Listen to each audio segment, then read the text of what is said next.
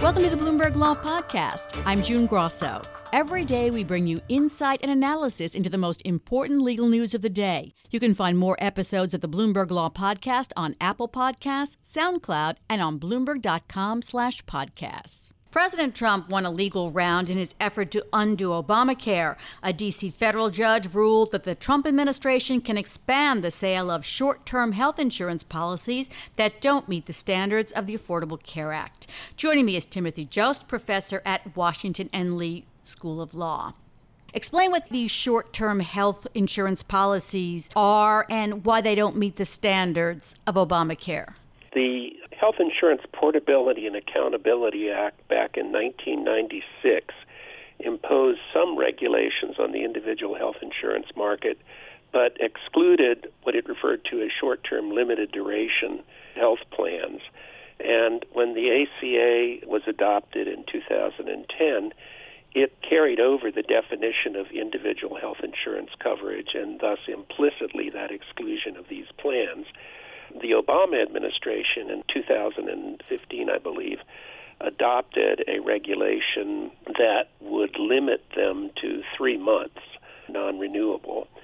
And the Trump administration then last year expanded them so that they can now extend up to 364 days, or at least less than a year, and can be renewed for up to three years. And the reason for doing that, it explained, was to create an alternative to the individual health insurance market. And the plaintiffs in this case in the D.C. District Court sued claiming that that's exactly what Congress didn't want, that it wanted to get all of individual health insurance coverage into the ACA compliant market with its consumer protections. That's what the case was about. Did the federal judge, Judge Richard Leon, base his ruling on the impact of these policies on the whole of Obamacare? No. He simply held and, and held it in a number of different ways that the term short term limited duration was not defined in the law and therefore the Department of Health and Human Services could define it any way it wants to. And so he said that they had acted within their discretion in defining it in this way. So, what are the concerns of the plaintiffs about having these short term health insurance policies available? Well, I think there are two concerns. One is that the policies themselves have some very serious drawbacks. They don't cover pre existing conditions. They uh, have annual and lifetime limits, which are prohibited under the Affordable Care Act. Many of them have very high deductibles, and they don't offer much protection to consumers.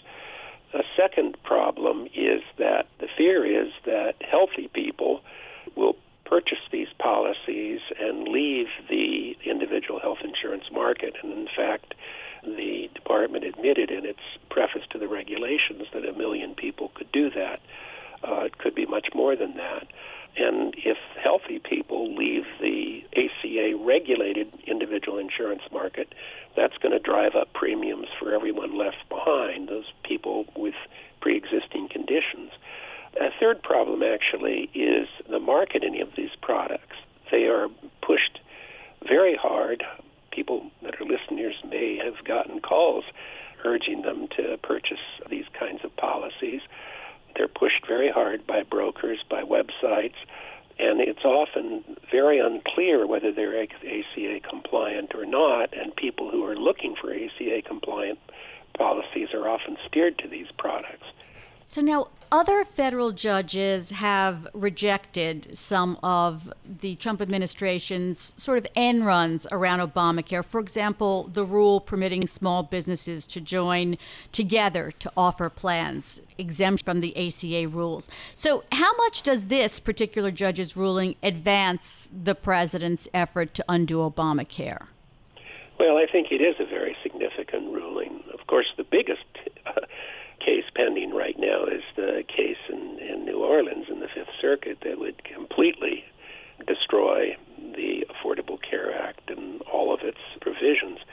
But I think this is a very important case because the short term limited duration plans, I think, are for many people the most immediately available alternative to policies and will probably have the greatest impact on increasing premiums for people who have to remain in the ACA compliant market. We assume that the case you were talking about, the Federal Appeals Court in New Orleans, that will end up at the Supreme Court. Are these cases where the judges are ruling on certain rules that the Trump administration put forth, are they likely to end up at the Supreme Court as well? They could end up at the Supreme Court. I think that they're less likely to because they have less of an impact than the case in New Orleans, but they certainly could end up in the Supreme Court. Right now, they're both headed for the D.C. Circuit Court of Appeals, and uh, I think that they could very likely end up there. We've talked before about that case the federal appeals court is considering weighing a request to overrule a Texas judge's decision late last year to strike hmm. down Obamacare in its entirety. Now that there have been oral arguments, do you still feel that the Texas judge really was out of bounds in doing that? Oh, absolutely. I mean, and people across the political spectrum, including, for example, Senator Collins, have said that the decision was contrary to the law and often have said that it's absurd. But I've listened to the oral argument, and it's not at all clear that the majority of the judges in the Fifth Circuit will will go along with that. There's a chance that at least part of his ruling is going to be upheld. They were very enlightening. Thank you so much, as you are as well. That's Professor Timothy Jost of the Washington and Lee School of Law. Thanks for listening to the Bloomberg Law Podcast. You can subscribe and listen to the show on Apple Podcasts, SoundCloud, and on Bloomberg.com slash podcast.